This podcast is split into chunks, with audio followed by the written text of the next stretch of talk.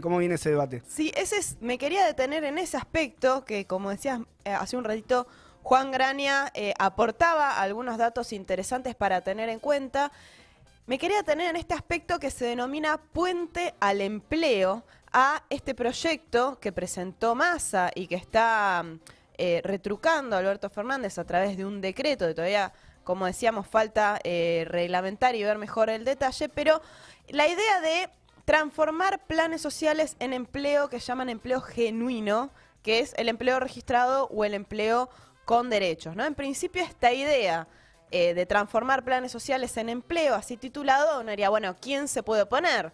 Porque por un lado es un gesto a eh, la derecha, las voces de la derecha que dicen hay que reducir el gasto social, hay que bajar eh, los planes, ¿no? la ayuda estatal, y por otro lado también hacia los trabajadores y la izquierda que eh, reclaman por tener empleo con plenos derechos. ¿no? Entonces uno dice, bueno, ¿en qué consiste esta propuesta? ¿Cuál es el mecanismo que ofrece el gobierno con, esta, con este plan?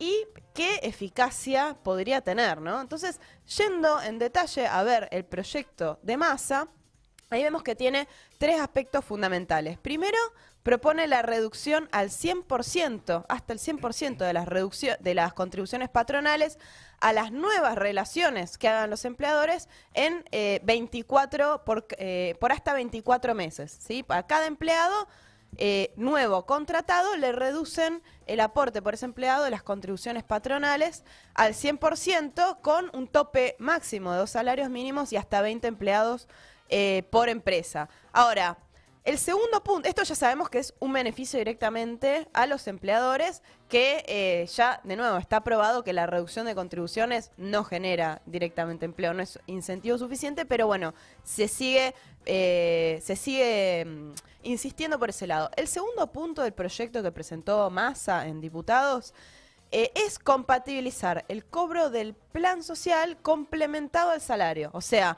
el trabajador que viene recibiendo un plan social y es contratado por una empresa, ¿no? Y lo registra, va a tener obviamente obra social, ART, todo lo que, lo que no tendría con el potenciar trabajo, que es el principal plan social que hoy hay este, en el Estado y que concentró a todos los demás.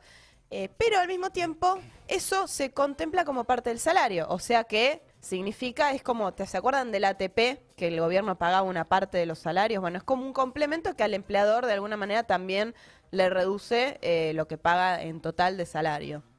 Y en tercer lugar, eh, el proyecto es, propone una amnistía a los empleadores. O sea, una amnistía en qué sentido?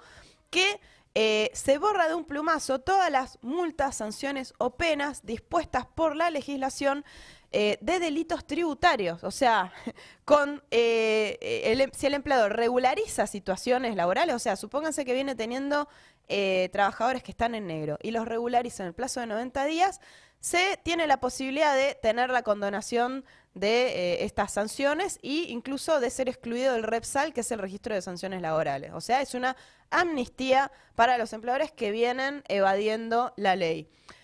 El decreto de Fernández que se publicó antes de ayer, bueno, mejor dicho ayer, em, y que fue anunciado hace dos días, es básicamente una copia, o sea, toma gran parte de estas ideas del proyecto de masa, reducción de contribuciones, compatibilizar los planes con el empleo registrado.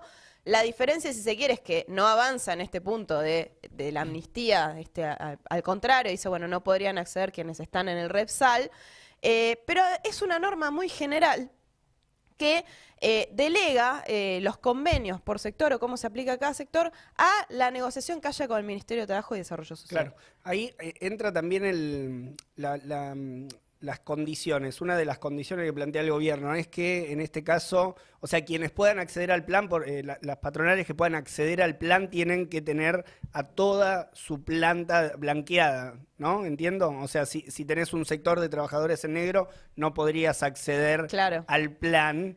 El tema es que no existe la fiscalización, o sea, si hasta ahora no lo chequearon, o sea, no creo que ¿Por qué lo chequearían ahora? ¿Por qué lo chequearían ahora? No, no, lo, no lo vienen haciendo. Eh, escuchemos, si, si querés, eh, algo de esto ya había anticipado Alberto Fernández el viernes pasado cuando participó del cierre del coloquio de IDEA, que es esta reunión de los altos, eh, em, de los empresarios de las empresas más grandes y de los CEOs, donde ahí comentaba un poco en qué consistía este em, puente al empleo o la transformación de planes sociales al empleo que si algo caracterizó al espacio político que hoy gobierna la Argentina es la promoción de la inversión empresaria y la creación del empleo. Con ese mismo espíritu actuamos hoy. Por eso estamos disponiendo a través de un decreto marco un sistema que posibilite que los que hoy son beneficiarios de planes sociales puedan ser empleados en la actividad privada sin perder ese derecho. Necesitamos impulsar el empleo registrado. Fíjense esto que decía Fernández, que quienes hoy reciben un plan no pierdan ese derecho, ¿no? Sin embargo, hace un ratito hablábamos con Juan Graña justamente que eso es lo que no está garantizado por ahora en el decreto, ni tampoco en el proyecto de masa. Eh, justamente, eh, desde el punto de vista del trabajador, hay dos grandes problemas que tiene. Más allá de la dudosa efectividad que tenga, porque hay un millón, más de un millón, ¿no? de personas que hoy necesitan este, el potenciar trabajo, necesitan los planes sociales porque no tienen ingresos o están con dificultades para completar ingresos, ingresos. Eso, digamos, que pueda ser absorbido por el sector privado con este plan, suena bastante dudoso, pero más allá de eso hay dos grandes problemas. Primero, que no dice nada de que los, del nivel de los salarios, o sea, no se le garantiza al trabajador que tenga un salario acorde mínimamente a la canasta familiar. De hecho, eh, lo que hacen es bajar lo que paga el empleador como remuneración y no que subirla justamente teniendo la remuneración y el potenciar trabajo. Todo eso lleva a reducir el costo laboral. Segundo, la estabilidad laboral. Esto que decía Araña hace un ratito, no se garantiza que ese trabajador sea incluido en el convenio colectivo eh, de trabajo eh, del sector, ¿no? No se garantiza la estabilidad por tiempo indeterminado. O sea, una vez que vos contratas, que el empleador contrata al trabajador, eh, lo puede despedir por cuánto tiempo, puede hacer este juego de sacar trabajadores registrados, o sea, que ya estaban con antigüedad y incorporar eh, trabajadores más precarios. Eso no queda explicitado en la, norma. No queda explicitado una condición de que, por ejemplo, por ahora, de que el empleador tenga que mantener en el puesto mínimamente por cinco años, por tantos años, por tiempo indeterminado, pase a planta. No queda eso, no queda eso aclarado.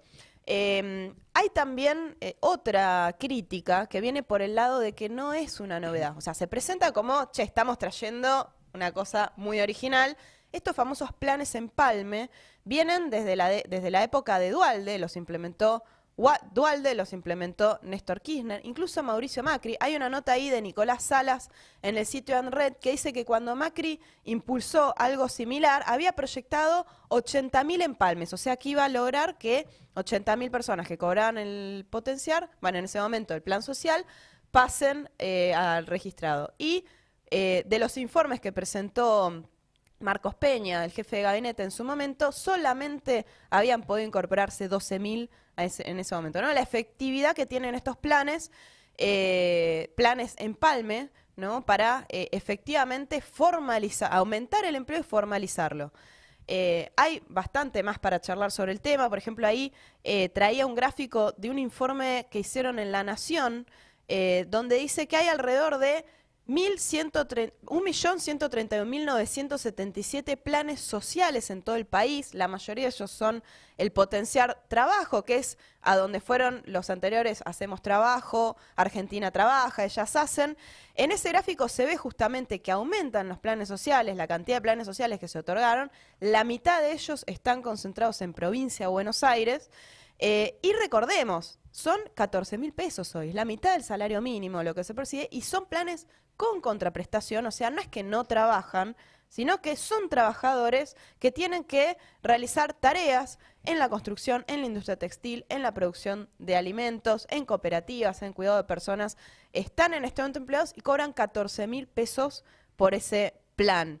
En general lo que abundan son análisis que dicen eh, un millón de personas cobran planes, miren el aumento de que esto genera, todo lo que esto eh, significa en el PBI, incluso ahí la nota de la Nación, sobre la base de un informe de desarrollo social, decía que eh, calculan que significa alrededor del 0,5% del PBI, medio punto del PBI. Ahora, si uno va a ver e, ese aumento de los planes, pero cómo impacta en el gasto, lo que se encuentra es lo contrario. Del año pasado a este año hay una reducción, y esto lo dice la Oficina de Presupuesto del Congreso, de 45% en el gasto real en los primeros nueve meses del año en eh, programas sociales. ¿Por qué? Porque justamente se quitó el IFE, se quitó el ATP y eso abarcaba a 9 millones de personas, que era un ingreso muy chico y todo, pero ahora estamos hablando de un millón nada más los que son alcanzados.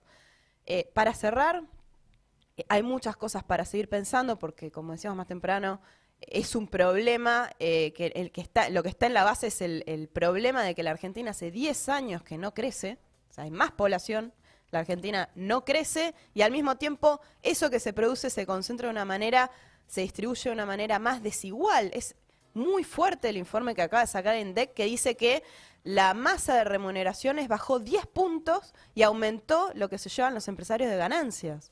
¿no? O sea, es muy fuerte eso.